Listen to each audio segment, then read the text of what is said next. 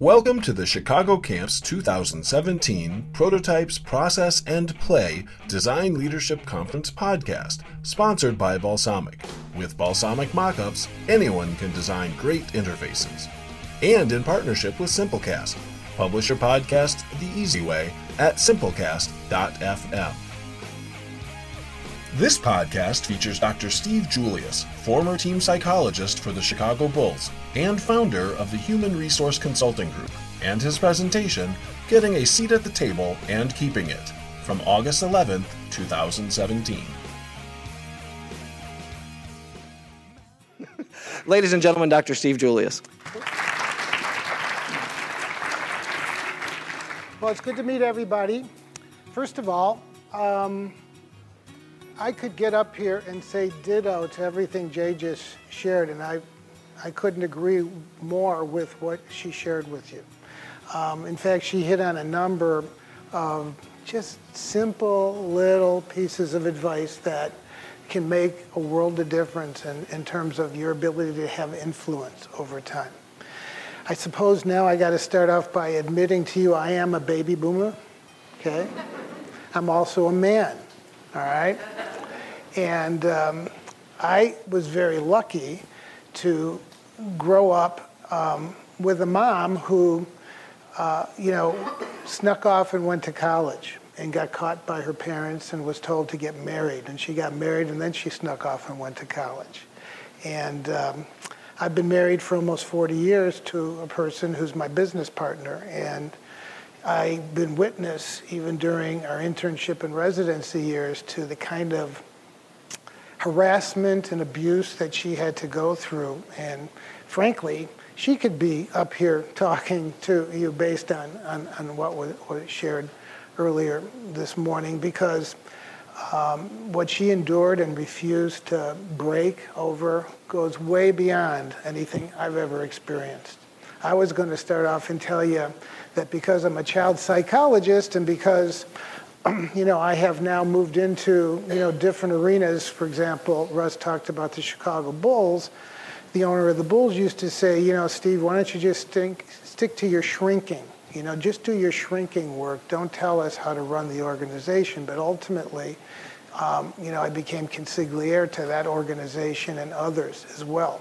So um, I'm also a living embodiment of somebody who had to change, you know, people's attitudes and their stereotypic expectations of who I was and what I brought to the table in order to have greater influence. And I'm assuming that most, if not many of you, would like to uh, be, you know, considered more than just a designer, whatever that means or however that's interpreted, more than just a young kid who is wet behind the ears or or more than just a female and you know whatever baggage that that brings with it. And i was also going to tell you and I, am I'm, I'm, I'm going to tell you that whatever whatever um, your point of view is about this idea of a seat at the table uh, i think that it's it's critically important that in an organization it relies and benefits from the diversity that it brings to bear give you a simple case in point. I was brought into Northwestern University Medical Center about a decade, maybe 12 years ago, and um, there it was. A, I won't. I won't reveal the differences. Although I'll tell you, you know, if there if there ever is a place that's hierarchical and and has stereotype, it's it's a hospital setting, and there's a legitimate reason for it up to a certain point, and. Um, there was a feud taking place between the physicians and the nurses about patient care and how to handle that. And I was asked to come in and to try to help resolve that and perhaps come up with an improved process. And to the credit of the, the chief of medicine there, you know, he was willing to allow me to bring in the single most important person on the team that uh, was missing. And literally, when he agreed to let me include this individual, we solved the problem in about an hour. And that was the head orderly, okay? A man um, African American man who was considered an orderly. And you know, when you think of an orderly, you know, they're just there to move people on transoms and things like that. And yet, because he touched so many aspects of what was the source of tension and conflict between the physicians and the nurses, he came up with the self. Well, guess what? He started to get invited after that to attend all of their staff meetings that were non-medical related. So, um, you know, the moral of that story and the message I wanted to share with you, that even though I'm an older guy, um, you know, getting up here to talk to you about how you can have a seat at the table, however that's defined, um, anybody in this room can do that. But it requires a change of attitude. And one of the points that Jay raised that I, I think bears repeating over and over again, we assume that people have some kind of overt agenda working against us for whatever reason. But typically, it's more naivete, ignorance, of the context that you're in. And by being present and refusing to not be present, by walking into the office where the president's meeting with Larry Summers and I can't remember who the second gentleman was. And you know, you know, all of a sudden it just makes people aware by asking questions, the right kinds of questions to become more of a self-monitoring individual or organization. It just tends to elevate issues to the table. And automatically we're developing a relationship and a perception of us that is different than what initially began. Make sense? Steve. Yep. So how's this? Better? All right. So does that mean I should start from the beginning? well, I hope you heard some of what I was saying. Okay. Uh, apologize. I've got a soft voice, and it's getting softer as I get older. Um, so I'm here just to share with you some basic ideas that I think anybody can use to put themselves in a position where they can have greater influence than their title or their status or their look, you know, brings to bear. But it requires persistence, it requires patience, and it also requires, um, you know, um, a realistic optimism. You have to really be resilient. You have to believe that things are temporary, not permanent. You have to believe that um, sometimes when you're knocking on a door and it doesn't open, that doesn't mean there aren't any other doors to go knock. You just have to find the right one. And, you know, sometimes you want to make a big difference and a big splash, but oftentimes the way you become a change agent, even if it's just an attitudinal change, is to think of yourself as a mosquito. You just want to infect the system, and slowly but surely, it um, you work your way in where you find those allies, where you find those mentors, where you have an opportunity to share a point of view that up until now nobody would have even given a second thought that you might have it. So, I'm a guy who likes quotes, so I apologize up front, but this to me is a critical one. Does that make sense? If you're really going to be a business partner, a trusted advisor, you need to be able to not so much come up with solutions, but understand the problem first. That's critical. Okay? That demonstrates a sense of wisdom because whether you're the president of the United States or whether you're head of the IT department, you're, you're fielding so many issues and so many themes, and you're so stuck in the operational tactical mode that it's difficult to be able to take a step back and see the big picture. And frankly, if you or I or whoever is trying to make a decision or solve a problem doesn't understand the nub of the problem, you're going to miss the mark. And then if you fail, you know what it's like? It's a heck of a lot harder to overcome failure than it is success. So, key number one if you want to be at the table, you need to be able to be a good observer, a good listener. You need to understand more on that in just a minute. But it's also important to be able to make sure everybody agrees on what we're trying to solve before you jump in with a solution. Okay? Now, this is even fuzzier. I can tell the resolution is bad. I went to 16.9. I thought the resolution would be better, so I apologize. But There's a fellow by the name of David Maister who wrote a book that is considered by some a little old. It's about 15, 20 years old. David Maister, but it's called the Becoming the Trusted Advisor. It's a skinny little book. I think it's worth picking up. And, you know, it, it, it points out the different ways that, you know, we can play an important role. And so often people in design, people in clinical roles, um, you know, people in technology in general or in finance, you name it, they're viewed as suppliers, okay, vendors. Come to me and provide me with something, okay? And that is our role, first and foremost, to deliver the mail every day on time, rain or shine, okay?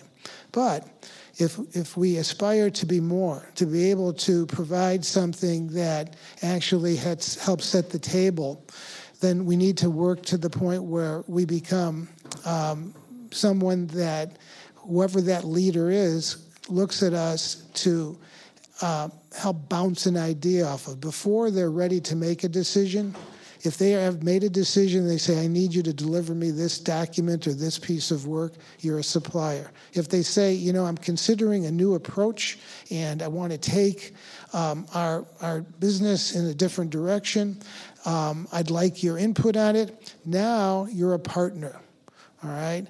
If the, the boss or the leader comes to you or, and says, you know, it's not working the way we have this set up. I need to take it a different way. Uh, I'm lost. That's where you become the trusted advisor who, in that previous quote, can help identify or re- reframe the question. Okay? So I, I share this with you just to kind of orient us. Anybody sitting here, if they want to, can do this. Okay? We sit and watch politics on TV long enough. We all know the answers to the problems, but nobody seems to listen to us. You know, we feel more and more helpless, and, and people aren't willing to listen to us. Well, if we can understand how we can infect that system, before you know it, you actually can begin to bend the curve and have influence in ways that you've never considered possible. Okay. But there are no shortcuts. It takes time. You got to persist. So, what I'm going to do is I'm going to share with you five basic principles, okay? And then I'm going to share with you what I consider a useful toolbox. I know I only have about a half hour to 40 minutes to talk with you, so I wanted to give you, you know, the headlines. I'm happy to hang around, and certainly at the Q&A, I'm um, happy to answer questions in more detail. But that that seemed like a reasonable path to take. Okay, so first thing is you need to know your stuff.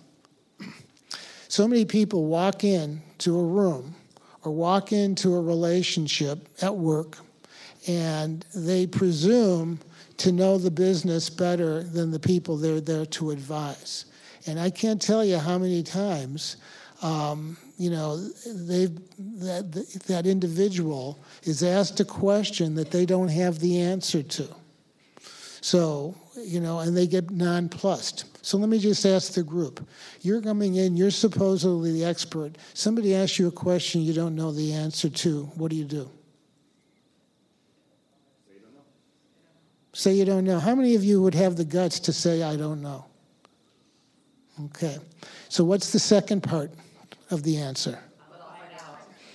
Critical a trusted advisor, a person at the table doesn't always have to have the answers, but they need to be that proverbial one call away. That's the second piece. And so often we forget, and then we kick ourselves after we walk out of the room. So remember that. Know your stuff. If you don't know your stuff, then keep your mouth shut until you do. And sometimes it's a matter of doing your research. More on that in just a second understand your audience, understand the issues, so that you, if you need to do a little more prep before you walk into the room, before you debut as somebody who deserves to sit at the table, that's okay. But it never hurts to say, I don't know, but I know how to find out, or I know who can. And that you don't lose your thunder, you actually gain value for all kinds of reasons. Uncover ways to add value. How many of you would say that if somebody asked your boss if, if, if, if Mary or James were to leave, could we make it without them? And they, that boss would say, you know, I don't know what we would do without Mary or James if they left. Does anybody feel like they have that kind of status in their organization? No? Do you think anybody would say that about you? Yeah? Why would they say it?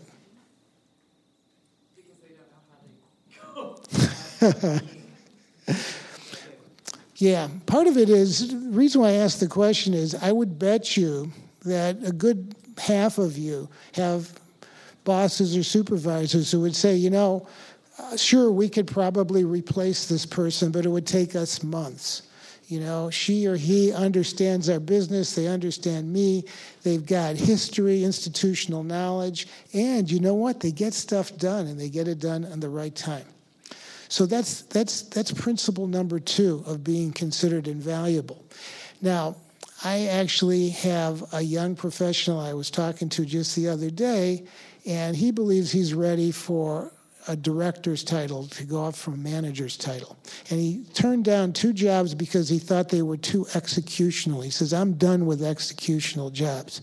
Now, he's very smart, he's very strategic, but tell me what job doesn't have execution tied to it, right? Okay. So he he's forgetting first and foremost in order to rise up the ladder, you need to become invaluable. You need to be seen as indispensable or irreplaceable. Not literally, but figuratively. Where, where your boss or the people who are the decision makers don't want to lose you. It's too much trouble than it's worth.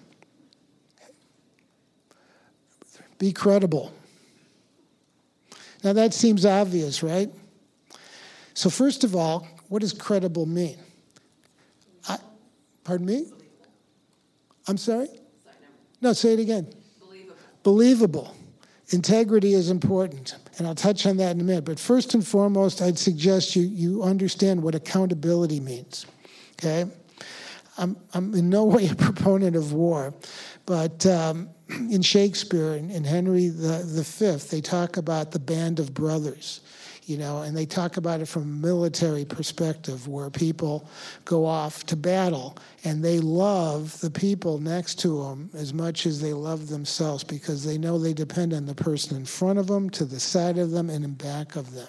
Okay? And they also know that not only do I have a responsibility to perform my role, but if I don't perform my role, there's nobody to take the blame but me. If I drop my guard, then my colleagues, my comrades around me are affected.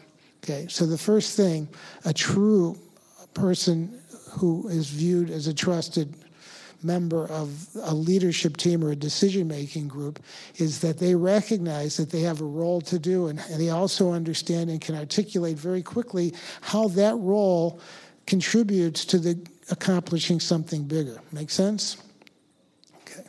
Now, being believable. Being believable comes from first being objective. You know, you don't always have the answer, or you sometimes have to provide the data behind it. You have to find a way to communicate that information that you know works for the end user. You have to talk about the benefits as opposed to the features, so to speak. Then comes integrity.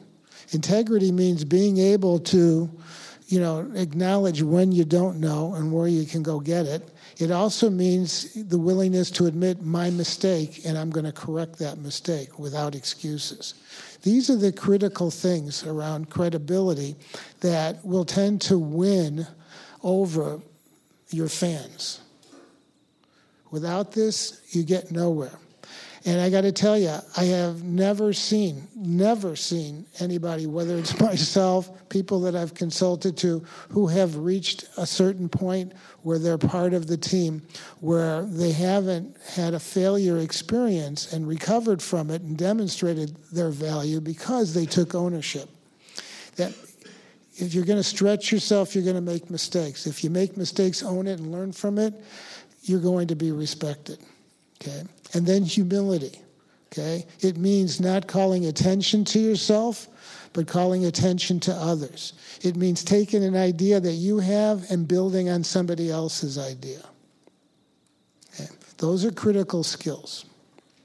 And these are critical actions that we all have to take. And over time, by virtue of being there, you will begin to naturally elevate yourself. Now, what Jay was talking about finding mentors, absolutely true. Having people who are your allies. This is how you this is how you build those relationships, where you demonstrate that if somebody's going to vouch for you, they have already seen you in action. They know that if they're vouching for you, you're going to take responsibility and accountability for living up to that endorsement.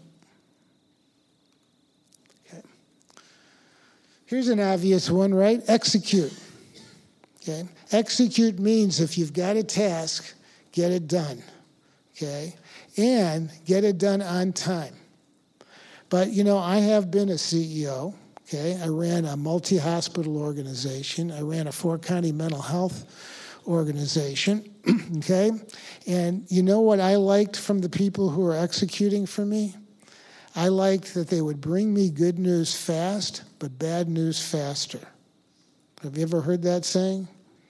Okay the worst thing in the world, and this ruins your credibility, is that if somebody is afraid to come and tell Steve Julius or anybody else, you know what, I thought I was going to hit that deadline, but I can't. And here are the reasons why. And in addition, here is how I'm going to solve it. Now, how many of you have been afraid to tell a superior that you weren't going to hit the deadline or the, the idea that you had for a beautiful design isn't going to quite play out the way you had hoped. Yeah. Not easy thing to do, right? So, any of you um, remember the Challenger situation, the Space Shuttle Challenger? Do any of you remember what happened with the Challenger other than it blew up? Do you know why it blew up? the O rings. And do you know the backstory to the O rings? Backstory in, in, at a high level. And it's too tragic an event to you know just pay a lip service, but for the sake of time, you should know that there were engineers who knew those O-rings were faulty, and that was after they had promised that they were going to deliver, you know, the engineering and you know and the product on time. And so a judgment was made by a superior to hold off and not tell anybody.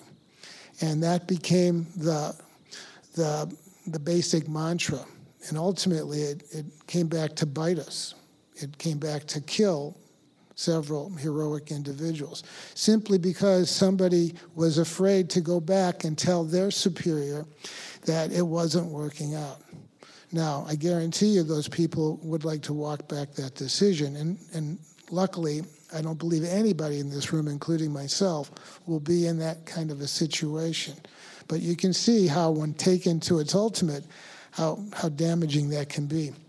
And if you blow it, you don't execute, and you've got an excuse or you're constantly late, how much credibility are you going to build? Okay? You know, and they don't, I, you know, it isn't going to matter if your IQ is 180 It doesn't matter that what you produce is wonderful. If you want to have a seat at the table, you need to be accountable and you got to execute. Pure and simple. Okay? I just recently came into a situation where I was consulting with the marketing team for a very large company, and uh, they wanted to move from being a vendor supplier, these were all PhD researchers in the marketing group, to having a seat at the table. And one of the first things I discovered was that we couldn't get anywhere until they understood that these are not theoretical games. They're, they're needing to produce information and they need to produce it in a, in a particular fashion based on the needs of their customer and to do it on time, and they weren't on time. Now, take a step back for just a moment. Have I said anything yet that you don't already know? I haven't, have I? As my mother in law says, Steve, you get paid money for this? okay. And she's right in a way, okay? But my job is to bring the obvious to the forefront. No different, perhaps not quite as profoundly important as what Jay was talking about earlier, asking the right questions, bringing things up in people's busy lives in a way that gets them to take a step back and think, oftentimes is all that you need to do to bring it top of mind so that you can decide how to, how to pay attention to it. Okay? So, can I continue with the obvious? Okay. So, execute. If you don't execute, doesn't matter. I'll tell you one other thing because I did. So Dwyane Wade, I'm not with the Bulls any longer, but I know this for a fact, and I remember this. Other than Michael Jordan, who carries a reputation with him, um, but I'll show you the contrast in just a minute. So Dwyane Wade you know, arguably one of the top five or six shooting guards in the history of the NBA, at least the modern NBA. He comes to the Chicago Bulls and they want him to be a leader and a mentor, all right? But he knows that he's done nothing for the Chicago Bulls, and Jimmy Butler is there. And he wisely said, Well, I have to earn my credibility. This isn't the Miami Heat. This isn't the Marquette you know, team that I played for. This is the Chicago Bulls. They have a tradition and they have uh, already a leader in Jimmy Butler. So he wisely took a, sec, a step back and he earned it as much as he could on the court and in working with with Jimmy. Now you would think that you know that's not such a big deal, but in the world of big egos like professional sports, a lot of these guys decide to come in and um, believe that their, their reputation precedes them. Now, Michael Jordan, who is arguably one of the, I would say, one of the top two best players of all time, my favorite is Bill Russell. He left the Chicago Bulls and he went to play for the Washington Wizards, for those of you old enough or even care enough to remember. And Michael Jordan thought, you know, I'm Michael Jordan.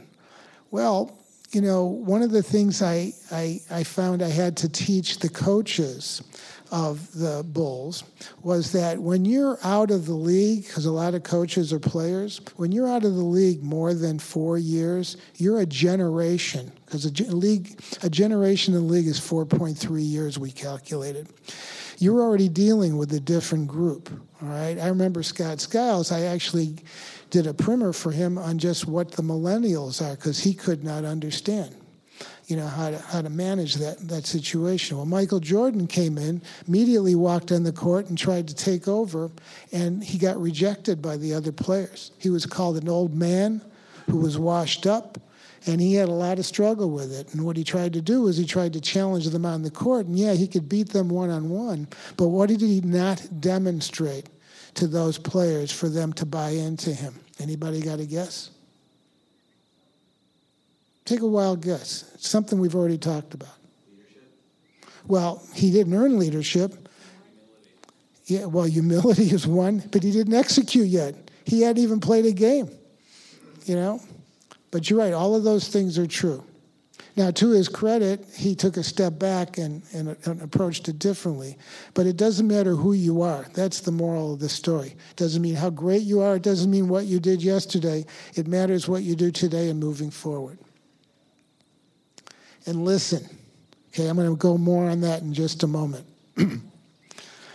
Most of the time, there are opportunities in the room, wherever that room is, where somebody is asking for your input ahead of time, or there is an opportunity where you can provide the kind of insight, expertise, identify the problem that you've been hungering to provide, but you're so eager.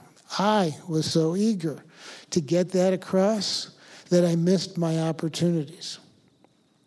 So it's preparation before you walk into the room and you got to sit quiet and wait. And sometimes you have to wait for that opportunity for weeks or even months. But I, I, I, can't tell you how many times, and I know I keep saying that, but it's true. People have come to me and said, You know, I have so much to offer, and they don't seem to want to hear it. Okay? Well, part of the reason why people don't want to hear it is that they feel it's not broke, so why change it? And I'm going to share a, a framework to understand people's readiness to change. But I tell people it may be roughly six to nine months on the outside, and sooner if you pay attention and listen. But something will happen. There'll be a crisis, there'll be a lull in the conversation, people are going to be at a loss for words, and that's the time you step in. And how you step in makes or breaks. You know, and sometimes it's not by offering a solution, but by asking people to take a step back to the up to the balcony and the, let's what if? So I'll give you an example. I had a, an assignment with Leo Burnett, the ad agency. Just prior to that, I had left my role. I was, I was the head of, of that multi hospital organization. And I had taken a multidisciplinary practice and merged it with part of the Catholic hospital system. And we were anticipating what the Affordable Care Act called um, an accountable care organization. And we, you know, our funding source was the Archdiocese. So, okay, we did this. So now I'm at Leo Burnett. Leo Burnett is the world's richest mom and pop advertising organization. They stayed private at that point in time. And all of their competitors were rising through the um, organization. They were, they were rising, they were folding into publicly, hold, publicly traded holding companies. And Leo Burnett was faced with its client, Procter and Gamble, which was expecting them to do the same thing.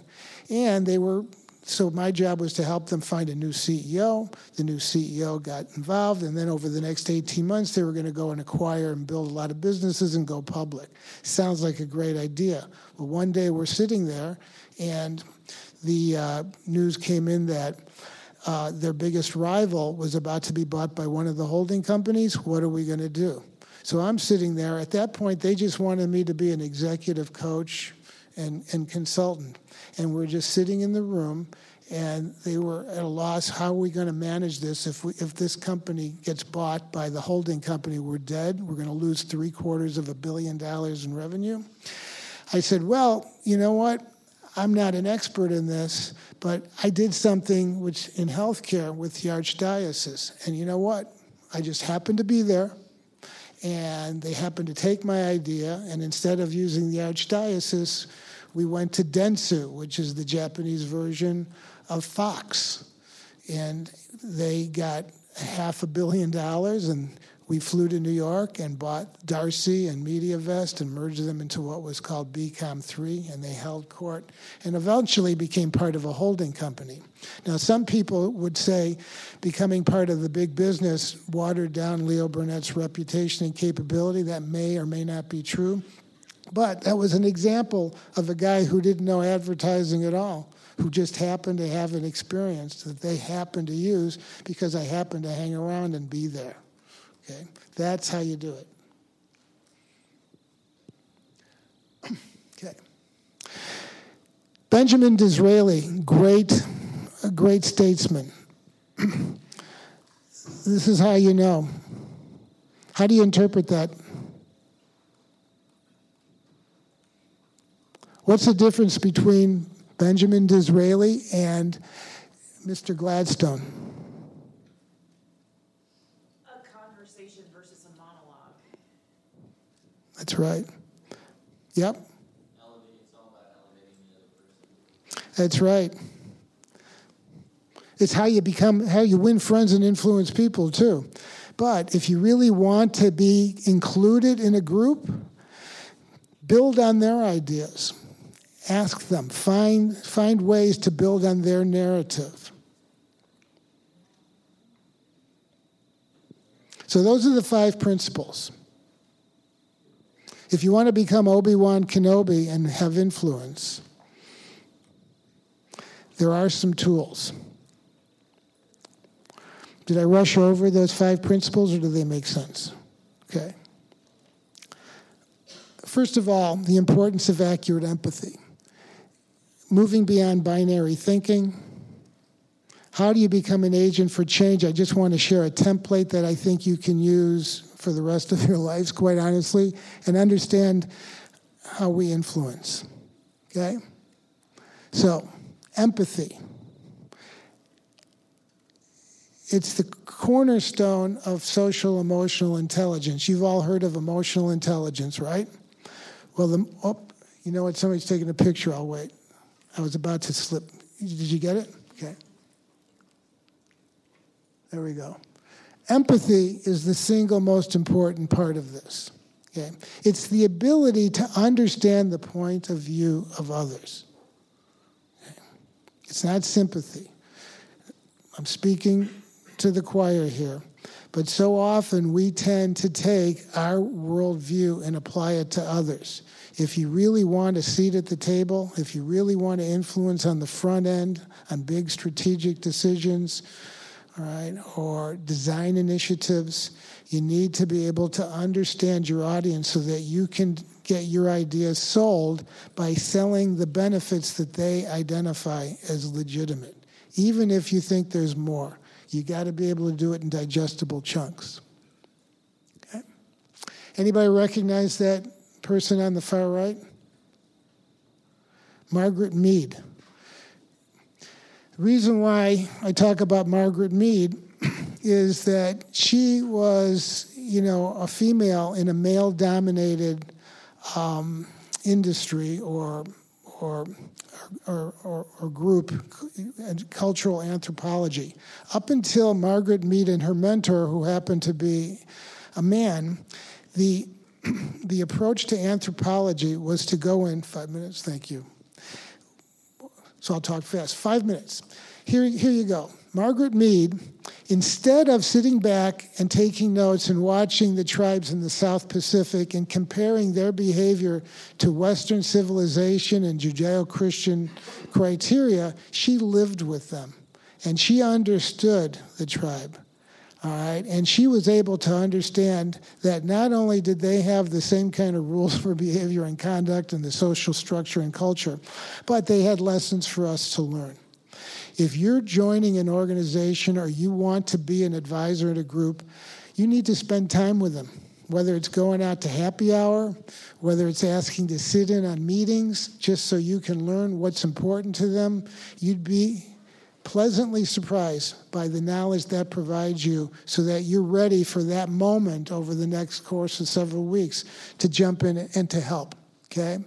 And the idea of a positive no, um, you know, basically it means learning how to tell people, no, we can't do this, but I have an idea that might be able to get you the benefit that you're looking for. Okay. Stages of change.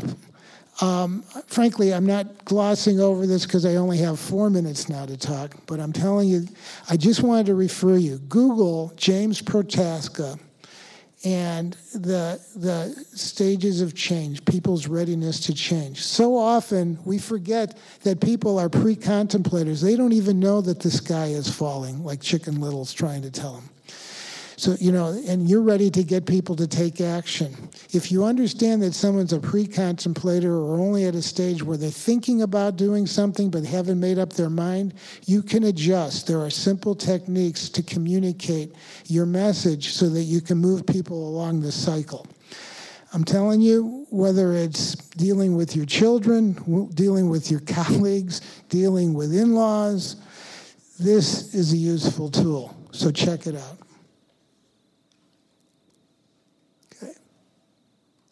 All right, finally, in terms of influence, the fact of the matter is, like me, all of you don't necessarily have authority that uh, is just given to you.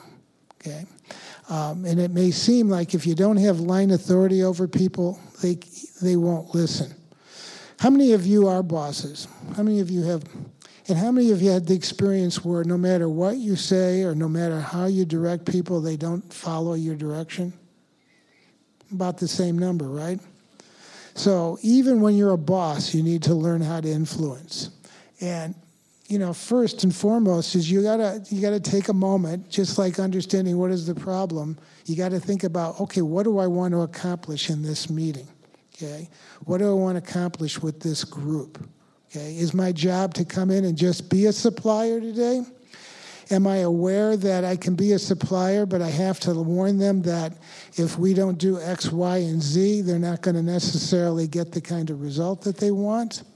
Or is this where I begin to help people understand I can give you what you want, but if you give me $10,000 and an extra two weeks, this is what I can produce for you. And these will be the benefits versus taking this approach. It, it's important to take time before you walk into a room to decide what that is. Whoops, sorry. Back. Okay? How does my narrative, how can I tell a story in a way that gets that point across? Sometimes direct telling doesn't make sense. If you pay attention to that readiness to change continuum from James Prochaska. that literally is all you need to know to position your message. Okay? And, you know, basically, how do people put my idea into practice? Sometimes you got to give people a taste, and they need to get comfortable with it. And does my idea connect with the greater thinking journey, and do I have meaningful supporting material?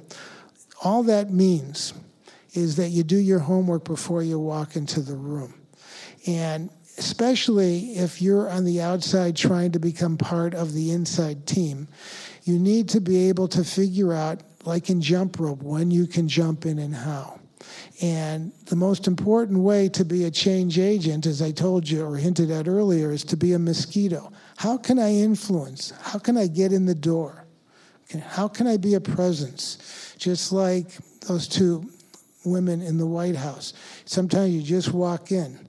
As my grandmother told me, surprisingly, you can't get any action unless you're where the action is.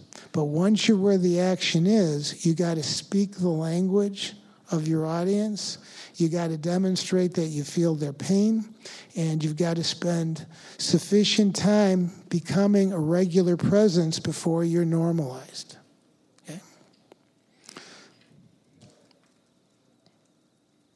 So I close with Leonardo da Vinci.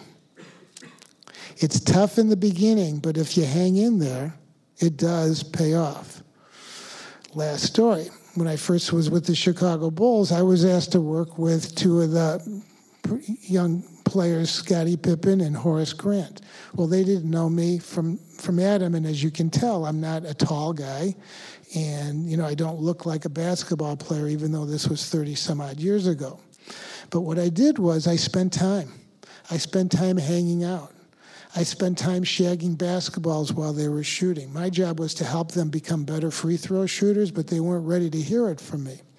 So then I started to get into games of horse, and I practiced shooting my free throws. And so then I began to challenge them to a game of 21. It didn't matter if I was as good as them, they just needed to know that I was willing to be one of them. Okay? We had a shared love of the game, the narrative. And then, without even having to impose myself, Scottie Pippen said, You know, Doc, do you ever work with guys who get nervous when they're shooting free throws? Okay. Seemed outrageous. I said, Well, Scottie, as a matter of fact, I do. Okay. And we were able to work on it.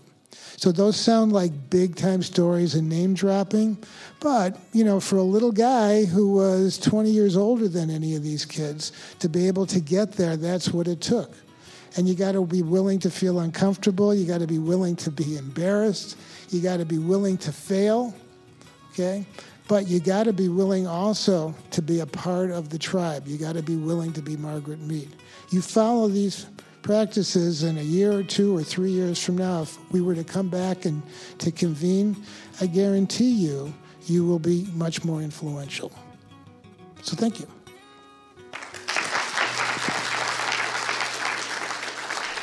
Thanks for listening to the Chicago Camps 2017 Prototypes, Process, and Play Design Leadership Conference podcast, sponsored by Balsamiq. With Balsamiq Mockups, anyone can design great interfaces. And in partnership with Simplecast, publish your podcasts the easy way at simplecast.fm. Learn more about Chicago Camps events on our website at chicagocamps.org.